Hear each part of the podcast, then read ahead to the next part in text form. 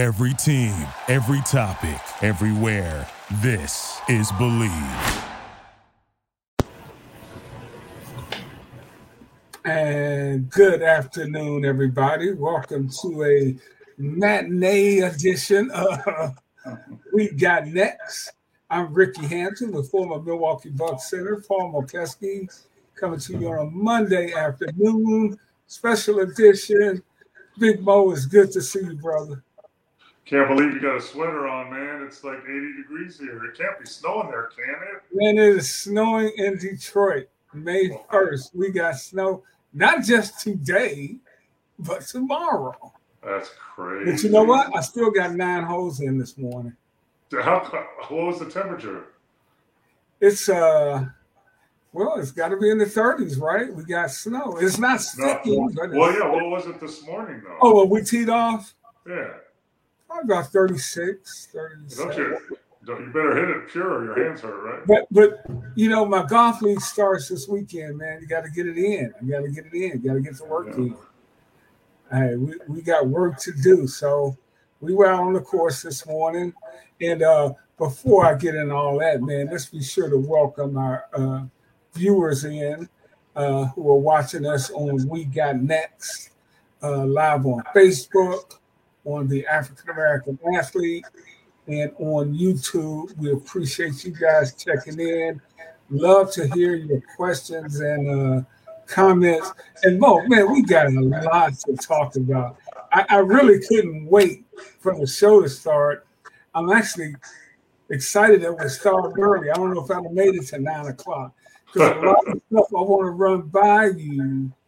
Um, probably starting with uh, Steph Curry's performance yesterday, and uh, he literally willed the uh, uh, uh, Golden State Warriors to a Game Seven victory over Sacramento. Uh, yeah, I mean, point. You know, Sacramento had a home court. Game Seven, place was going crazy. It was loud. The first half was a battle back and forth, you know, ties, and but nobody could go up more than five points. Uh, and I was sitting in my house telling my my wife Linda, "Don't let Golden State get up by more than ten because this will be over." And that's what happened. But you know, in the first half, to me, it looked like uh, they were just uh, the Warriors. Besides Steph Curry, were working underwater. I mean, Klay Thompson was one for ten, I think. Uh, uh, Poole looked like he was trying to force everything and show that he's worth that 140 million. Uh, Andrew Wiggins was a turnover machine. Uh, you know, it was just a bad, bad first half. And I know going into halftime, you know, I've told you this before. If you're a coach and you know, you I, I don't know what it was. It was tied or it was really close at halftime. But if I'm the Golden State Warriors, I'm saying, listen, we can't play much worse than this. Steph, you're carrying us. That's great but it's going to turn around in the first, in the second half. And not not only did Steph turn it on, I mean he was unconscious, but you know uh, Klay hit a couple key threes, Poole made a couple good drives, um, uh, you know, and Looney. Uh, you know, we talk about this a lot, Ricky. How everybody knows their rules roles, but a lot of people don't accept them. Yeah. Well, Looney is a perfect example of a guy who sees where he fits in uh, he, he needs rebounding, toughness in the paint. Uh, uh, you know, um, you know, getting offensive rebounds and putbacks. That's all they need, uh, and that's all he does to the to the point of 20 plus rebounds for three games in the series and showing his value. Uh, hello, uh, young players out there, you don't have to score 25 points to impact a game. Looney impacted that game. He impacted that series, in my opinion. But you know, I, I, had the Golden State Warriors to start the series. Um, you know, it got a little shaky. I've been texting Steve Kerr back and forth, uh, you know, and uh, congratulated him on on a great series win. Um, and now a little little little short rest before they go in and, and play the Lakers. But you know, Golden State, you know, is making a push. This is probably the last dance for this group, right? I mean, yeah. you know, Draymond's talking about leaving. Um, you know, Curry's getting older. You know, everybody's getting older, and uh, this is probably their last push. And a, a, team as offensively talented as they are, when you put that on the board and this is our last push and everybody knows it, you know, that can get you past some series, including a seven game um, tough game, at least for the first three quarters in Sacramento till uh, Golden State ran away with it. This, this is what I wanted to ask you. One, as a former player, 12 years in the league, years coaching, scouting, when you see a performance like that, what goes through your mind? Number one, and you are not only did you play, you are a fan of basketball. You're a basketball fan. How do you look at it that way? And number three, when a guy gets going like that, from a coaching standpoint, is there anything that yeah, can be, are you at their mercy? Break those three things down for me, Mo. Well, at, at, their at their level, we'll go backwards on that. Is there something you could do? Sure, but I mean, I played against some of the greats. You know, Larry Bird, uh, Magic Johnson, some guy named Michael Jordan. That once when they get going, you know, it's hard to stop. However, as a coach and a coaching staff, you need to have some plans because you know it's a matter of time before that happens with someone like Steph Curry. So you got to trap him. You got to get the ball out of his hands. You got to knock them down every once in a while legally, uh, and try not to get a flagrant one. But if you get a flagrant one, that's okay. Flagrant two is not. Uh, but you got to disrupt him. You can't have the same people. That's what the Bucks did wrong in their series against Miami.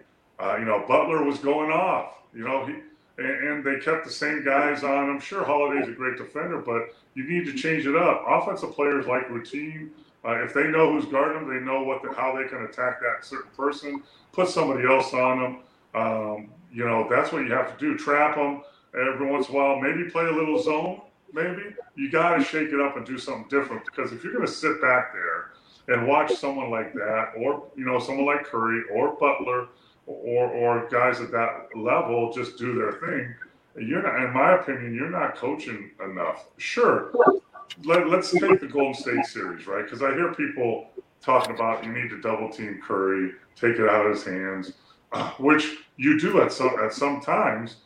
But is it scary for a coach? Yeah, because guess who he's going to pass it to? Klay Thompson.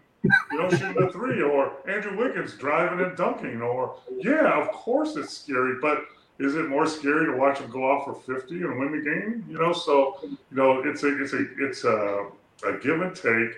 And as a coaching staff, you got to have a feel for okay, maybe in a timeout when he's starting to go off. Okay, for the next three minutes, whenever uh, Curry comes off a pick and roll, we're going to trap him and get the ball out of his hands and rotate. Hard, fast rotation to Klay, slower rotation to Poole and, and Wiggins and you have to practice that, and that's in your scouting report. So, you know, but at the bottom line, I mean, you talk about Embiid, Joker, Giannis, those guys, those MVPs. They're all big guys. They can all score 50 points.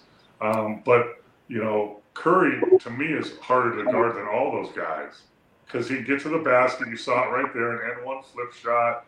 He does it. He, he shot a. I think this is it. Maybe no, but uh, after this, he shot a running hook shot in the paint. Yeah.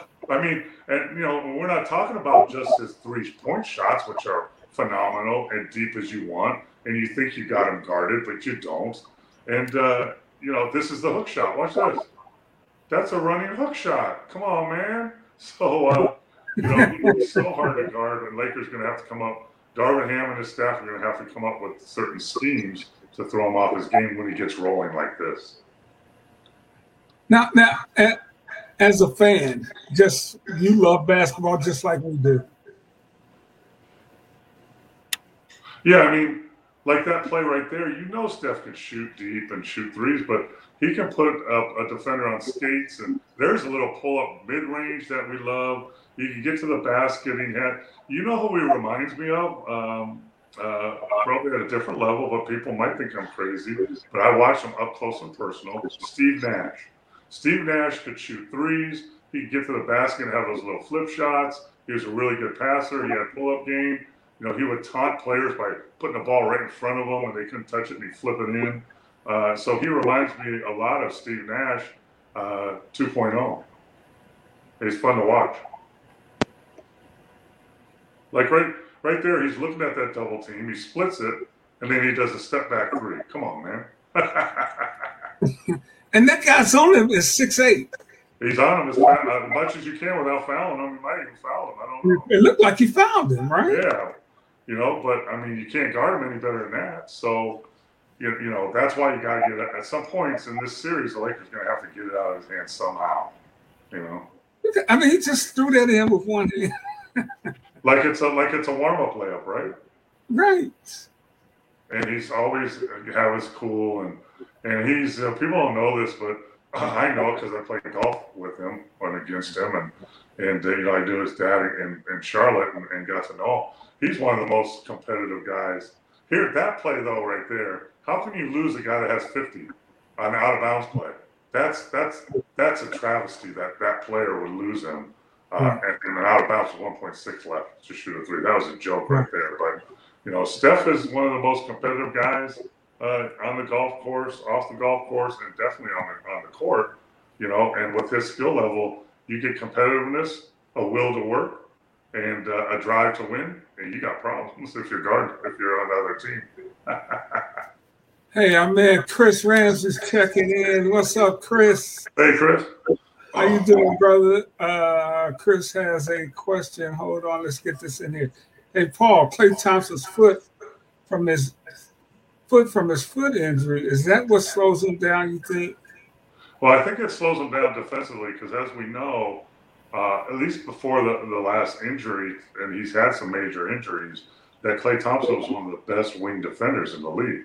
He's known as one of the, and I think his foot is probably still bothering him. And remember, we talked about being injured and being hurt. Everyone's injured, uh, and you got to decide if you can play or not. And Klay has decided that. Uh, so I think it really hurts him on the defensive end, being able to stop players.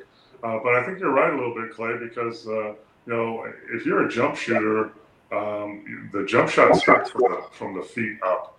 It starts from the feet up uh, with footwork and balance, and goes through your legs, and goes through your body, and your upper body, and then your shoulders, and then your release. So if he's having a foot problem, that will affect him. But I don't. He, he missed wide open shots in the first half, and I don't think that has anything to do with the foot. I, I don't know if he was in a funk or whatever, but um, you know he's going to have to come out of it for the Lakers series. I know that. And, and like you said, Mo, this is an older team. He's not the, you know, Klay's not quite the player he was before that injury. And you know, he missed a lot of time, older, and and that's why I, I totally agree. The, the Warriors, as you know it, this might be it for them. This this run that they're on this time. Yeah, I guarantee after that game, Curry, Clay, Draymond, Looney, all had uh, ice wrapped around their whole body on their flight back or bus ride back. Because even falling down by accident like Curry did, when you get older, that's going to hurt you. The good news for them is the Lakers are about as old and injury prone as, as they are. So it's going to be interesting series. and and you know, a shout out to Sacramento. Hadn't been in the playoffs in 20 years. It looked like the inexperience showed a little bit uh, to Paul. But all in all, it was a, a, a great run for them, a great year for them. When you get, playoffs. Yeah, years. It gives them encouragement. They have young players, they have a great coach, so it gives them encouragement. Encouragement, and also, you know, back when, when we, you know, you know, the the the uh, uh, uh, the, the Pistons had to learn learn how to beat the Celtics, and the Bulls had to learn how to beat the Pistons, and you know that's kind of you know that took year, a few years of failures and, and losses and series, and you got it. There's a learning process. Everything's not automatic now as much as the players want to make it so because they move around so damn much. They try to chase a ring, but if you do it in a regular process, it's a growing. And not only is it is physically, but it's it's experience and, and it's uh, uh, knowledge. And uh, you know, you know they're playing in a game seven against uh, former world champions, so that puts a lot of pressure. The crowd was great, but uh, you know, in the long run, absolutely, Ricky, their inexperience showed. And guess who said that at the beginning of the series? Me. Big Mo. Big Mo knows. Hey, Mo, before we get into the um, the the um, and we're going to touch on all these uh, series uh, folks. But I do want to go back with, with your connections with the Bucks and how that whole thing uh, turned out as the number one seed being upset by Miami. And, and Miami is not your typical eight seed. Uh, I think you would agree with that. But still, you there's no doubt in my mind that Milwaukee was the better team. But Jimmy Butler just went off on these guys. Talk about that series, and and you know the injury to Giannis cost him a couple of games. But your thoughts on the Bucks and, and or maybe not. I see your thoughts on that series. Then we'll go forward. Well, I think first of all, this year CDs meant nothing. I mean, you know, uh, um, you know, the Suns aren't a fourth seed, and the Clippers aren't a fifth seed. The Lakers aren't a seventh seed, and the Golden State Warriors aren't a sixth seed. So the seeding, Miami has a good team. They've been there before. They struggled during the season, but they're they're they're no schlubs, you know. So you know the upset is not as big as people think, even though it looks like it. It's not as big as people think, you know. Um, um, Staggering in Miami, um, but uh, you know your seeds don't don't mean much this this season except in the East maybe. So kind of take that out of, the, out of the equation. But in my opinion the roster that the Bucks have had this year should be good enough and talented enough to beat the Miami Heat, even without Giannis. So that's my opinion. And uh, you know, obviously they're a different team with Giannis, but also it's a different dynamic because he takes so many shots and handles the ball a lot. But you know, uh, Jimmy Butler stepped up huge and you know willed Miami to win that series. But you know, Bam out, of uh, Bam out of yeah. I mean, he had a great series. I mean, double doubles and 25 points and 12 rebounds, and he had a great series. And you know, Herro, uh, Tyler Herro got hurt, and uh, Duncan Robinson stepped up and did a great job. Shoot, in the last game, Lowry stepped up and had 18 points. We we forgot he's still on that team. So uh, you know, Miami's not a bad team. The Bucks should have beat them. I think they let themselves down. Um, you know, losing games at home. And uh, the fall apart in the fourth quarter of that last game was embarrassment to the Bucks organization and the players and coaches on that team to have a 16 point lead at home, fall apart, look like you're a, a freaking JUCO team uh, at the end of that thing. No one wants to handle the ball, no one wants to shoot the ball, not even get a shot off to tie the game up, and let let them tie it up on a junior high play at the end.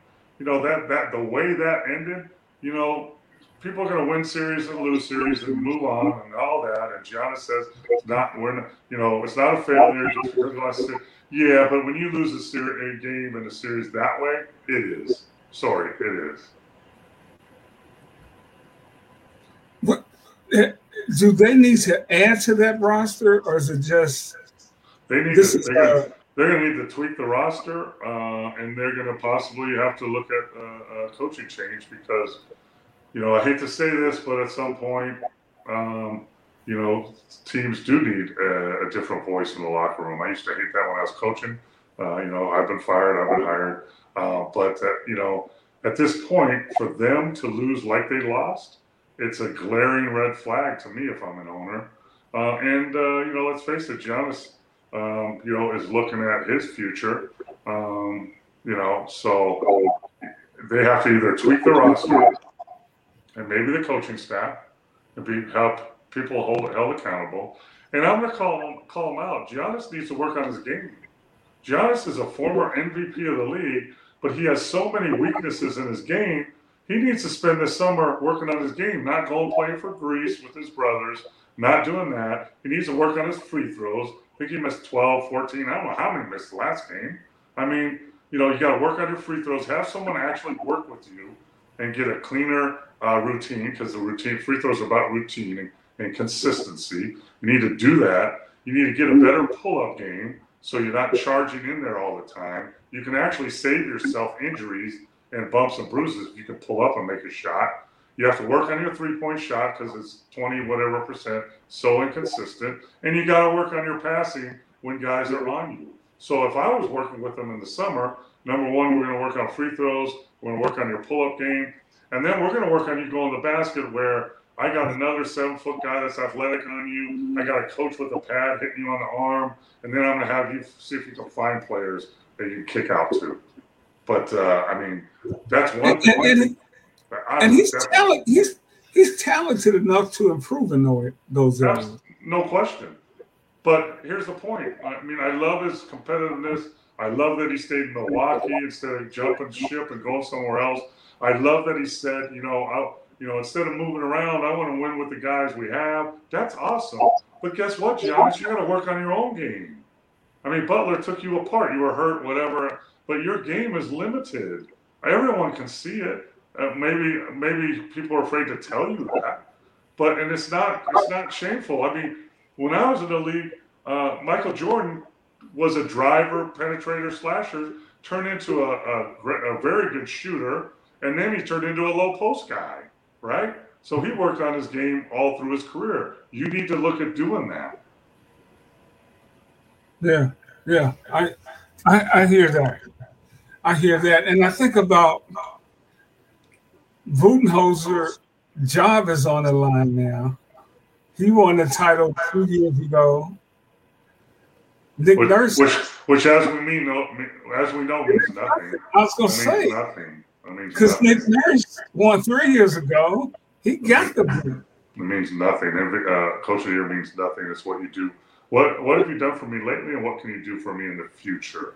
And uh, and, I, and I'm sorry, and, and I know uh, uh, our hearts are out to him because his brother passed away uh, after the game before that in a car accident, and you know his mind was somewhere else, and you know, we understand that, then then damn it, assistant coaches step up then and, and help them out. And uh, you know, to, to, come out and not call a timeout with eight seconds left, and we talk about that. You got the rebound. Giannis has it in his hands. Great. Let him see if he can create, get to the rim. But if not, you still got four or five seconds. Call timeout, and his system should have helped him with that. And uh, you know that those kind of mistakes, no matter what the circumstance off the court, um, you, you can't get past. Um, and uh, you know, it's going to be interesting to see what. And they have new ownership, by the way. The Bucks have brand new ownership, um, so we're going to see what happens. Uh, the way they lost in the first round, it would be really not very, very educated for people to think they're not going to make any moves. Well, they got a, they got a, a really a great coach, one of the top coaches. Great. They have really roster. They won a championship years ago. Great. They have one of the best players. Great. But to not make the way you lost and with new ownership, there is going to be moves made, probably in the roster and with the coaching staff. Hey, Paul, when you hear you hear people say that all the time, uh, the coach has lost his voice. Uh, Chuck Daly was a great coach here in Detroit, won two championships. He left on his own. He said, "They don't listen to me anymore." Larry Brown left. Larry Brown always leaves. Yeah, Larry Brown always leaves. Take him out. Kind of said the same thing. Is, is that is that true? And, and why is that not the case in college? Because the guys leave. Well, guys, just look at the guys are leaving college now too. Just look at the transfer portal. There's two thousand players in there, so that's not true anymore. It used to be true because, uh, like I've said before, in college, the head coach is the face of the program. The head coach has all the power. The head coach makes the decisions about scholarships and who plays. The head coach is the man. In the NBA, the head coach is not the man. The head coach does not make most of the decisions. The head coach doesn't put the roster together. And uh, uh, uh, and all the players have all the star players in the NBA teams have more power than the head coach in the NBA. That's the truth. I mean, you don't think if Giannis went to the ownership uh, today and said, listen, we need all new coaches, that within a week there'd be all new coaches? Of course they would. And I would say the same with Holiday. I would say the same with Middleton. Not with Lopez, maybe, but maybe. I mean, that's just the facts. You, you, you don't think if Steph Curry went to the ownership and said, hey, we can't play for Steve Kerr anymore, that they would, wouldn't fire Steve Kerr? Of course they would. That's just the fact. I'm not saying that would ever happen, but that's the way the NBA is now. And uh, yeah. when you've been with a team, I don't know how long Budenholzer has been there. Probably eight years, maybe six, eight. I'll look it up. Yeah, but if you're with a team for five, six, eight years, through good bad times and good times and championships and but there's all these practices and meetings and video sessions and airplane rides and games and locker room conversations and locker room talks and lo- all of those sometimes add up. At some point some players will say i don't want to hear this anymore. You know at least not from you. Sometimes that happens. It's just the nature of the game. I don't know if that's happened. Um, for sure. But from looking at the way they played in that series and the way they lost, you know, I would say if I if I was a betting man, I'd say that's probably what's happening. Mike got there in 2018, um, so that's six years. Six years. So that's and if you talk to coaches like that around the five or six year mark, that's where it starts happening. Yeah, yeah, and he's a good coach. Nick oh, he's great. No, he's a great coach. He's not a good coach. He's a great coach.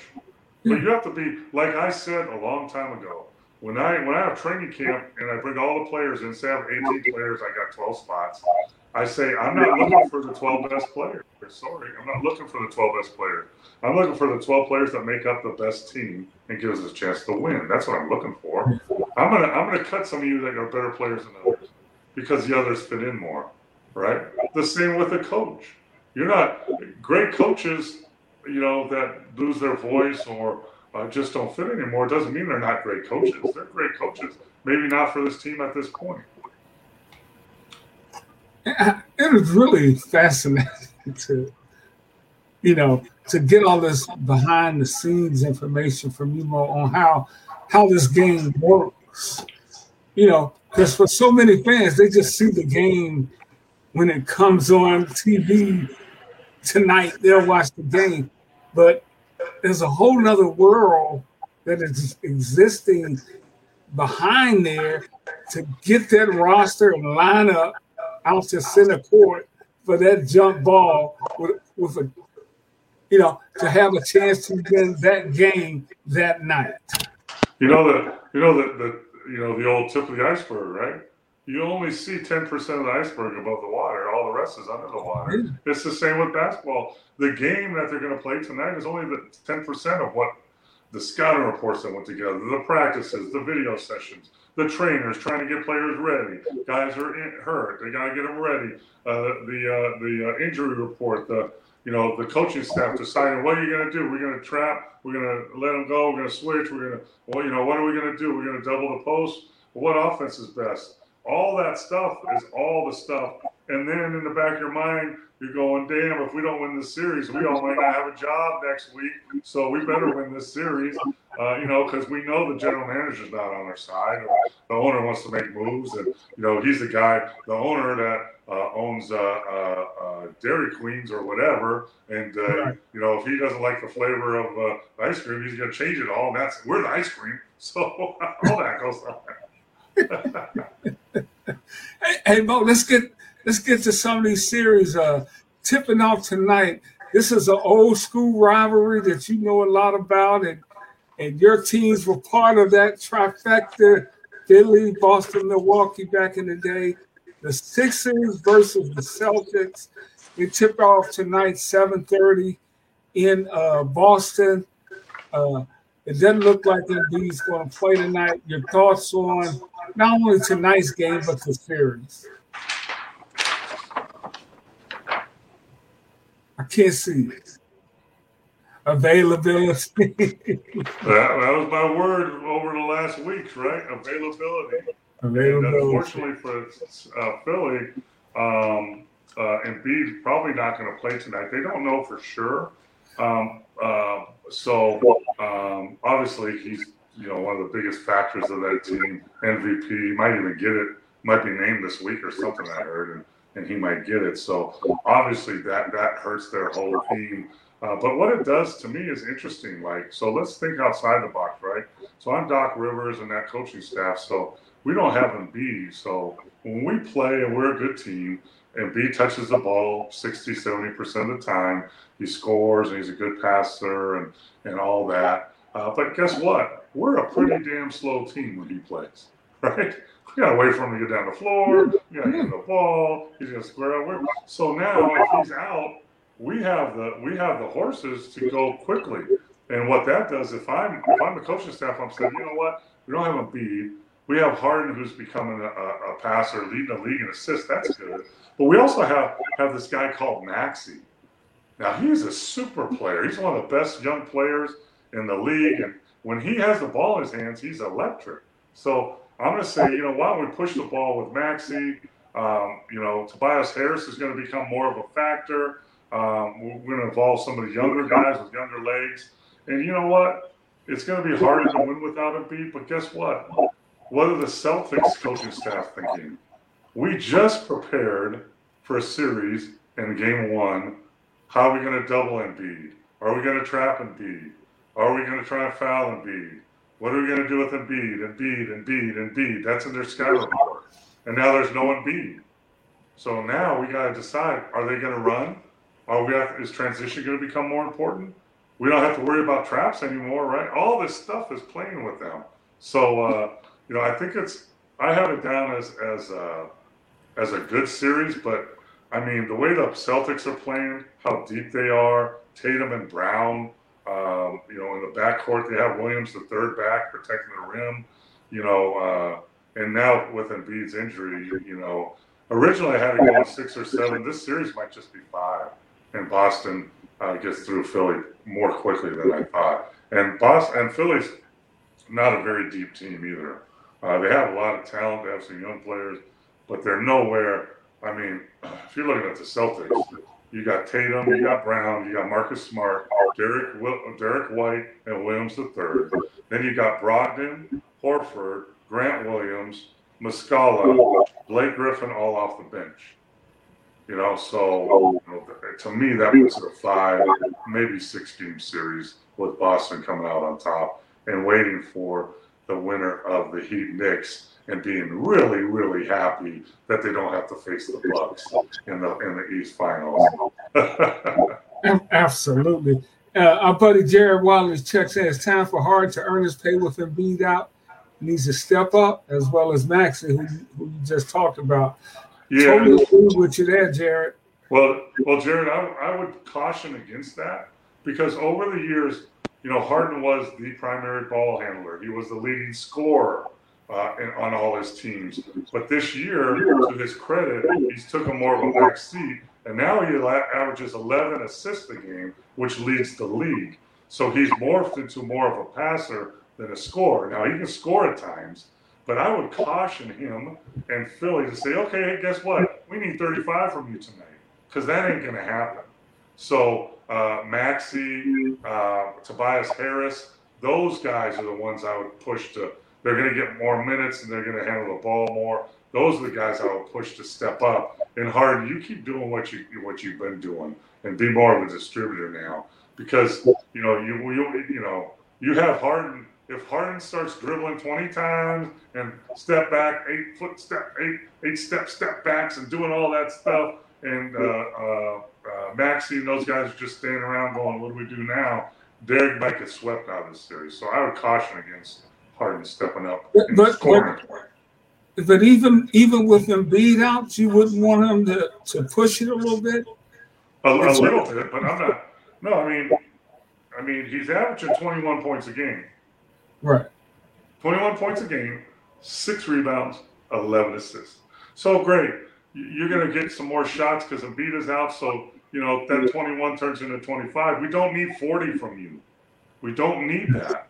We don't need 40. Sure, you're going to, but you're going to get more shots because Embiid's out. That's only natural. So is everybody.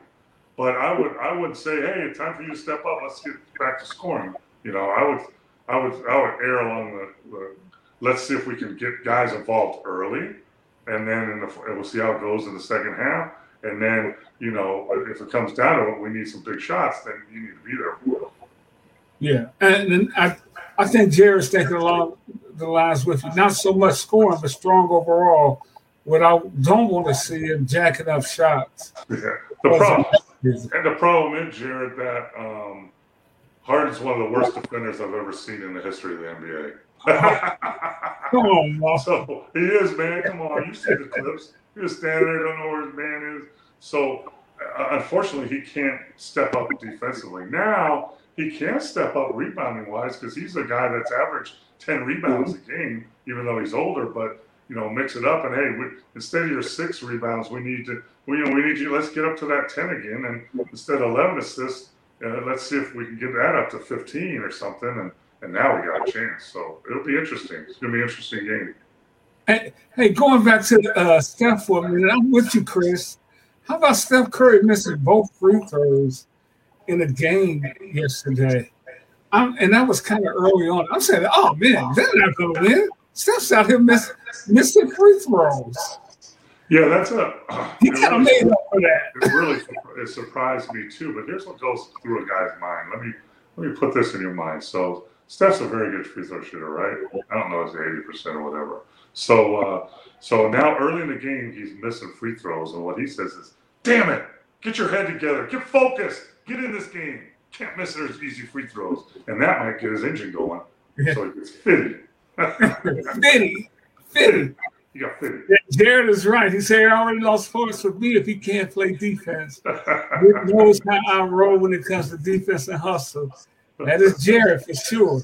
That's like, I, I, I don't think I played with many. Maybe on my bad teams, maybe in Cleveland early on or somewhere.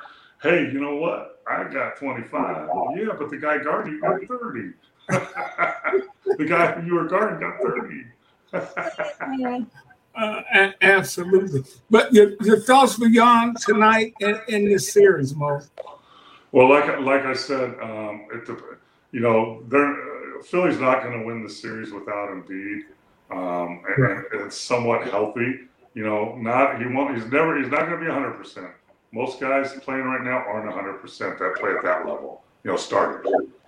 Uh, ro- uh, role guys can be 100 percent, but most starters in the playoffs right now, you know, they played 82 games. Now they played another 10 or 12, whatever, eight, whatever. They're not. They're not healthy. But Embiid has to be healthy enough where not only to score, but he's a really good passer and he can rebound and block shots. He needs to be uh, physically healthy enough to do that. Not at the highest level, probably, because it's going to take time. If I don't know what his injury is, but if he doesn't come back, it could be a sweep or a gentleman's sweep. But even if he does come back and he's not, um, you know, if he's not in eighty percent uh, uh, healthy wise, you know, it, it, could be a gentleman's sweep. Um, I just, the more I look at this series, Boston's on a roll. They got focus. Um, you know, they, they have, you know, they have every position covered. You know, Tate, uh, Tatum and Brown are two of the most dynamic backcourt in the in the league, and uh, and they have home court. So uh, you know, I, I, was excited to see this series before all this, and hopefully that they would face the Bucks and beat each other up. But I don't think that's going to happen.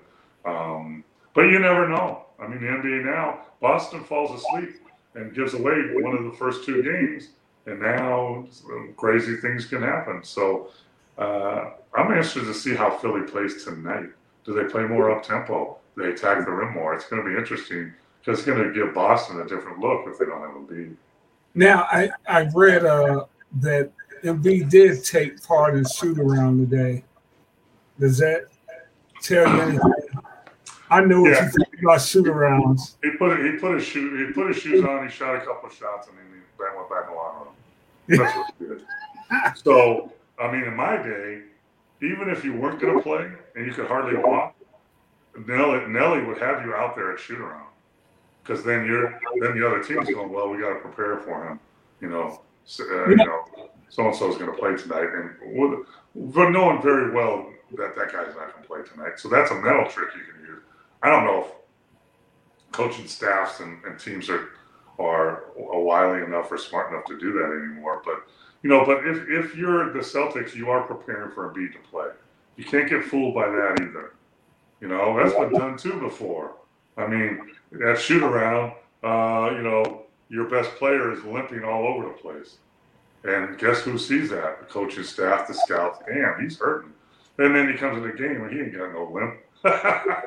Yeah, yeah. And, you know, I, when when you were talking about coaches losing their their their, their voice and their influence, I thought about uh, Trae Young and, and Nate McMillan and that whole shoot around thing when Nate I mean, Trae broke the rule. If you don't play, come the shoot around. If you don't take part of shoot around, you can't play. It's and it's not it's not Nate's rule. It's the team rule. It's the It team. even, rule.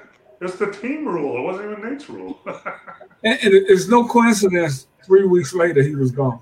Two weeks later, he was gone. Absolutely, no question. Have, have, people don't understand how the NBA works. They, they see it as this this entity and, and this thing, and it doesn't work that way. I mean, you could let's let's rewind a little bit. Last the the uh, the Kings uh, uh, Warriors game.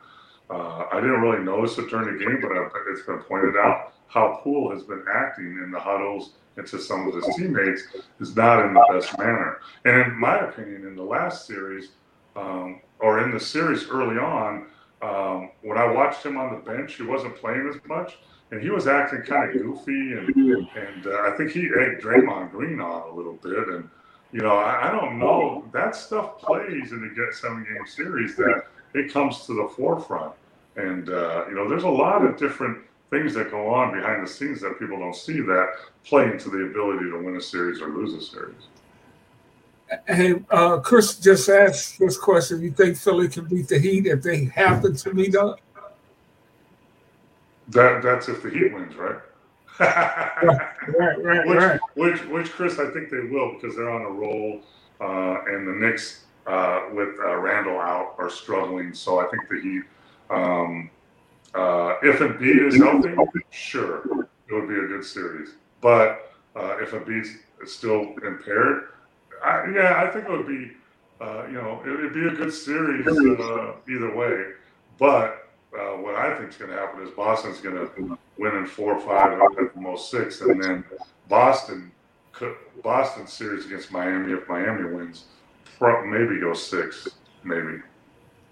Hey, here's from Jerry. Good, good info, Coach Moore. I have to get back to work. Plus, watch the video of today's lunchtime basketball. A few guys were playing defense, and I need to get called out again on Wednesday. hey, hey, dude, nobody plays defense at lunchtime, man. Only Jared. Jared actually did. That's why I always wanted know. Oh, did he? Then you're, then Jared, you're the guy I would pick on my team every time. I want you on my Absolutely. team, especially if you pass the ball to me too. Thanks for checking in, Jared. We, we certainly appreciate you, brother. That's that's uh, uh, for sure. Um, uh, let's get to um, let's get to the uh, other game to other game tonight, and game two tonight, Denver and Phoenix. Mo, I was surprised at how easily Denver handled Phoenix uh, the other night, and I and, and Chris Paul just looks 37, 30.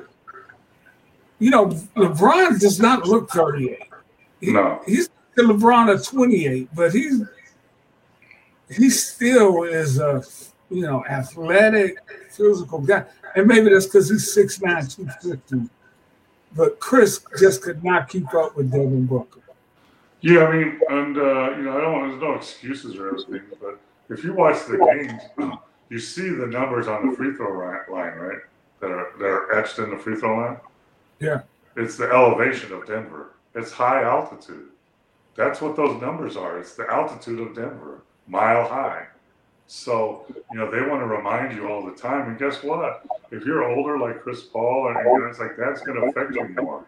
And uh, you know, in the in the long run, and I think I heard I talked about this the other day. I think uh, when I when I played in altitude, if you're in the NBA, if you can't get to the if you can't get to the uh, Denver uh, at least three three days before to get used to it, it's better just to come the day of the game and just and just fight through it. That's that's what our my recollection was, and I think they came a day and a half before anyway.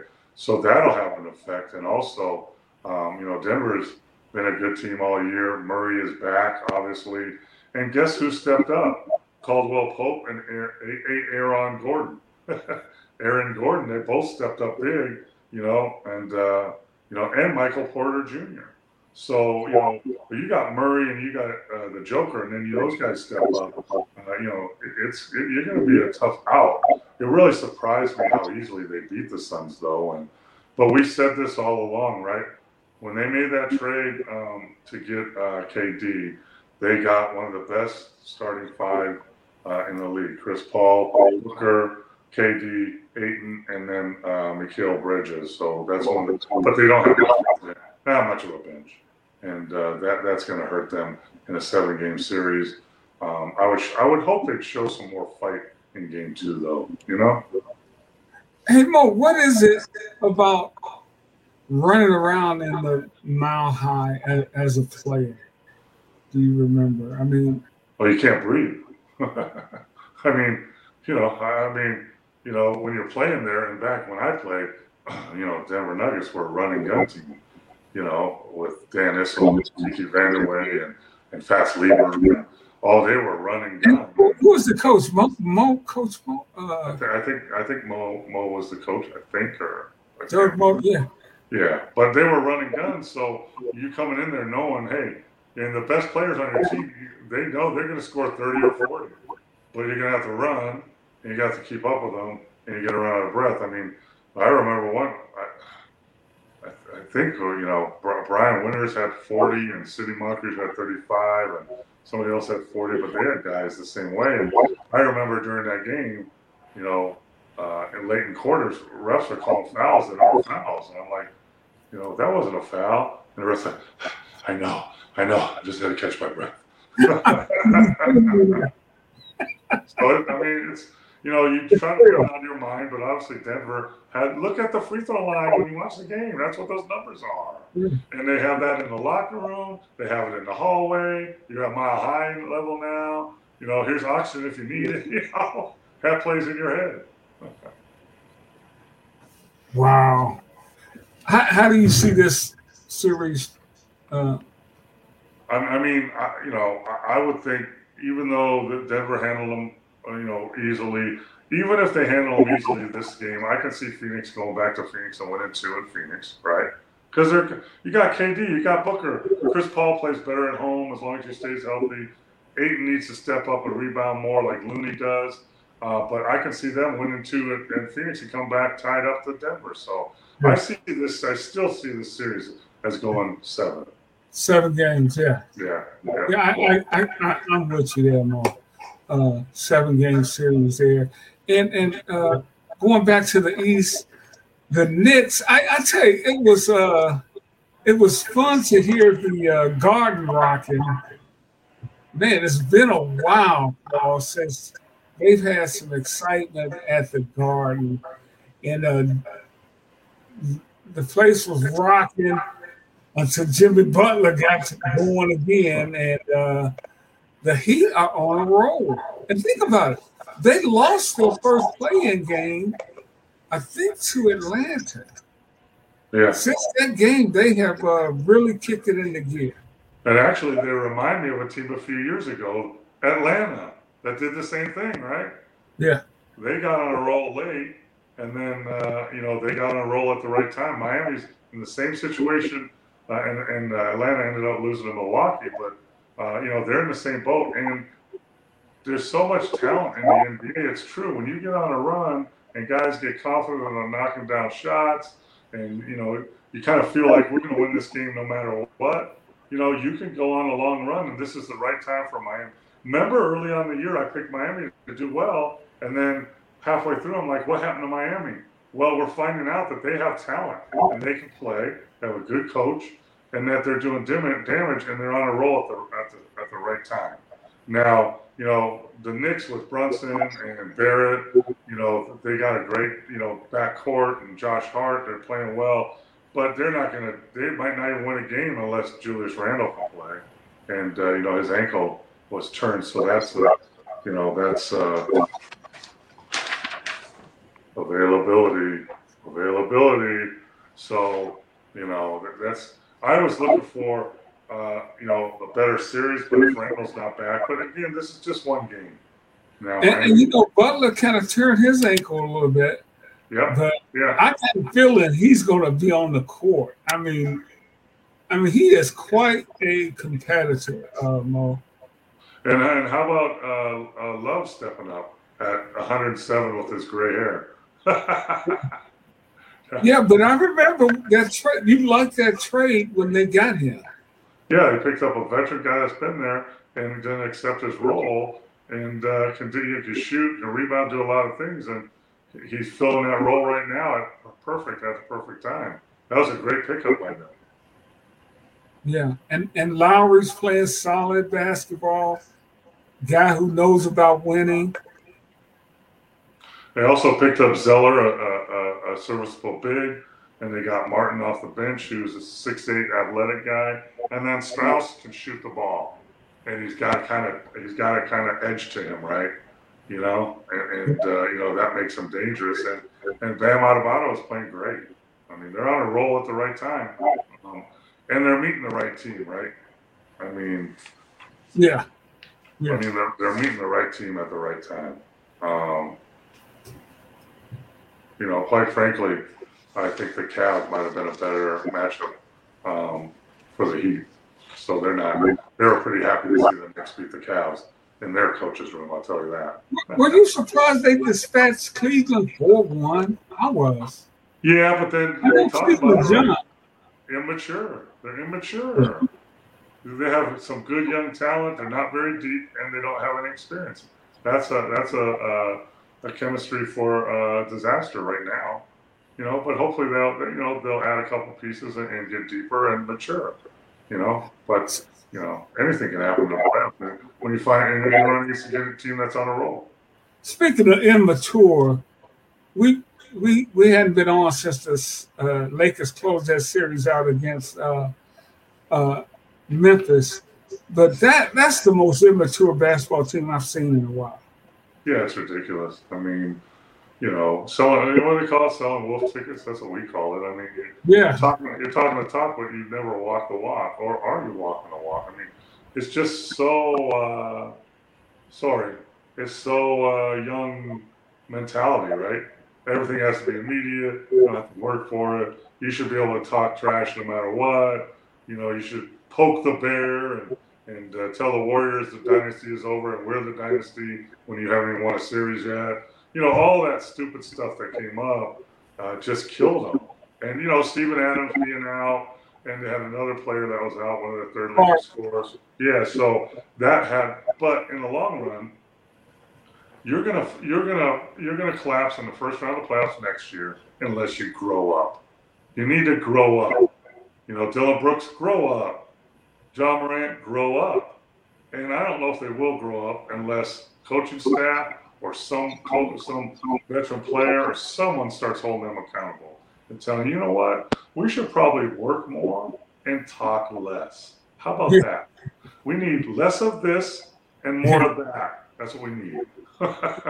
That's what I, I, told players that. That's what we, less of this, yeah. more of this, and listen. yeah. Uh, Steve Steve showed I'm late, still crying bucks.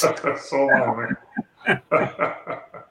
uh, Mo, Mo, Mo kind of touched on that, and uh, there are going to be some consequences for that losing that series. You think, right, Mo? I think there's going to be roster changes and more than likely coaching changes, and I hope that I hope they don't do what most NBA teams do.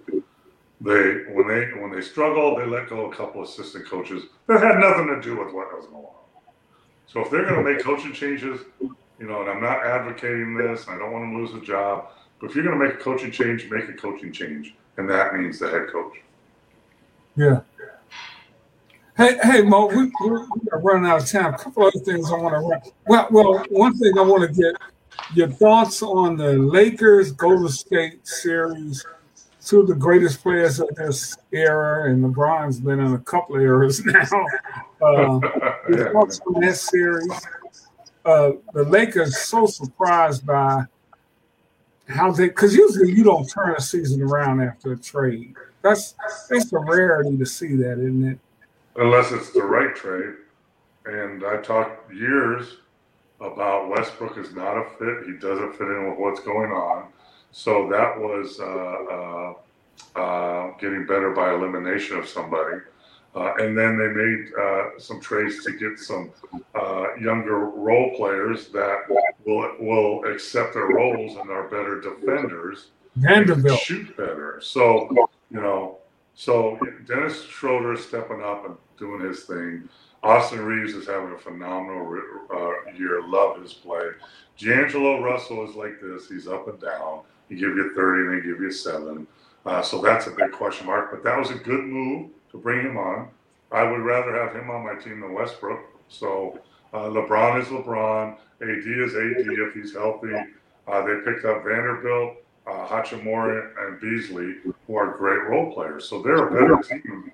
And uh, I think I saw a stat. They're like, since the trade, they're like 25 and four or something since that yeah, trade. yeah. Uh, so they're on a roll.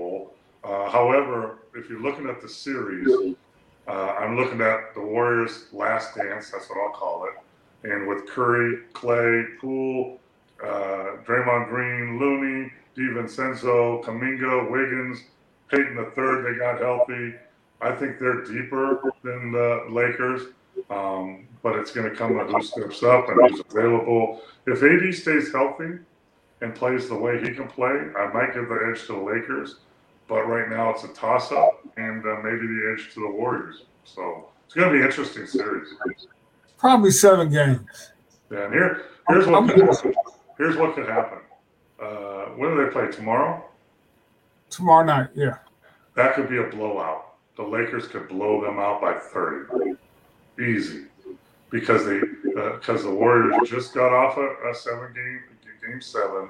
Um, you know, they went through all that. The Lakers have been resting, resting, and now the Warriors go into LA uh, and try to step up. But they know, you know what happens? You win games. The Lakers are going to Sac- to San Francisco. Oh, they're going to San Francisco, so that helps them because they play better. But what happens in the series is battle the series, you battle. We're up, we're down two, we're up one. Now we, we won the series in game seven, and now we go down to game one and the importance of game one doesn't seem that much important to you anymore, right? You just you just have game done, and now you got game. You know what? If we lose this game, we'll win game two. You know, no problem. But you know what? Uh, I, I, was I was wrong. Thanks for. It, it's in Golden State, so a blowout is less likely for the Lakers. But but I wouldn't be surprised. You know, they could win by 10, 15. You don't know. I, I think both both those teams can win on each other's home court. Oh, for sure. Because they're uh, with the veterans they had.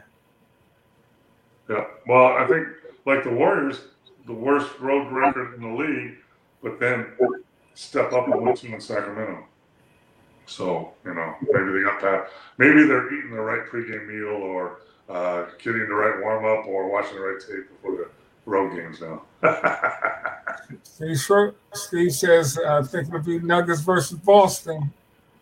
Could be. I think Boston, I think for sure, now that my beloved Bucks are out, um, and uh, Denver definitely could win, but uh, I wouldn't be past. Uh, I don't know if the, I don't think the Lakers can beat Denver, um, but I think Golden State can. Could. Hey, hey Mo, before we get out of here, and terrible news for Oakland A's fans, and you you played in the Bay Area, you know that area very well. The A's are heading to Vegas to join the Raiders there, giving your town NFL, NHL, Major League Baseball franchises, plus a WNBA franchise. And you have been saying this for a couple of years now. It's only a matter of time before the NBA. Does that just make you even more sure when you see the A's coming? Well, actually, not. I think that deters a little bit because to support a baseball team, you know, there's 81 home games. Hockey, basketball, there's 41. Uh, uh, NFL, there's 10, eight or nine. Eight, eight or nine. Um, I, I, don't know if uh, Vegas is a big enough market to support 81 home games. However, especially with a bad team, right? They're bad, right? So, uh, you know, uh, uh, but someone pointed it out to me that uh, people here are going to buy season tickets to see the other teams. You know, the, yeah. the, Dodgers, the Angels, the Reds, the whatever they are, to see the other teams. And we're a destination city, so you know, uh, if the Milwaukee Brewers come and play the A's, you know, they're going to have fans come and, and, stay for the four days and enjoy Vegas. So, um, you know, the thing is, the deal's not done yet. Uh, what was done was a commitment to buy the land, which is by it's kind of a triangle between uh, um, uh, Allegiant Stadium and um, uh, the arena. Um, so it's uh, it's kind of a unique area. They've already cleared it out. I bet it was by there yesterday. Uh, but it's not a done deal with the team. I don't think. Pretty much it is. But it was funny because on the news last night, you know, there was pro. There, people went to the game in Oakland, uh, A's game, and protested the A's leaving. You know, about 50 people, and uh, our camera in Vegas scanned the rest of the crowd and said, you know, that's interesting, but there's only 11,000 people at the game. that's not a good, you know. no. So, uh, we'll keep we'll keep an eye on that, Mo. It, it is a uh, another fast-paced hour, man. We certainly appreciate everybody's uh, questions and comments.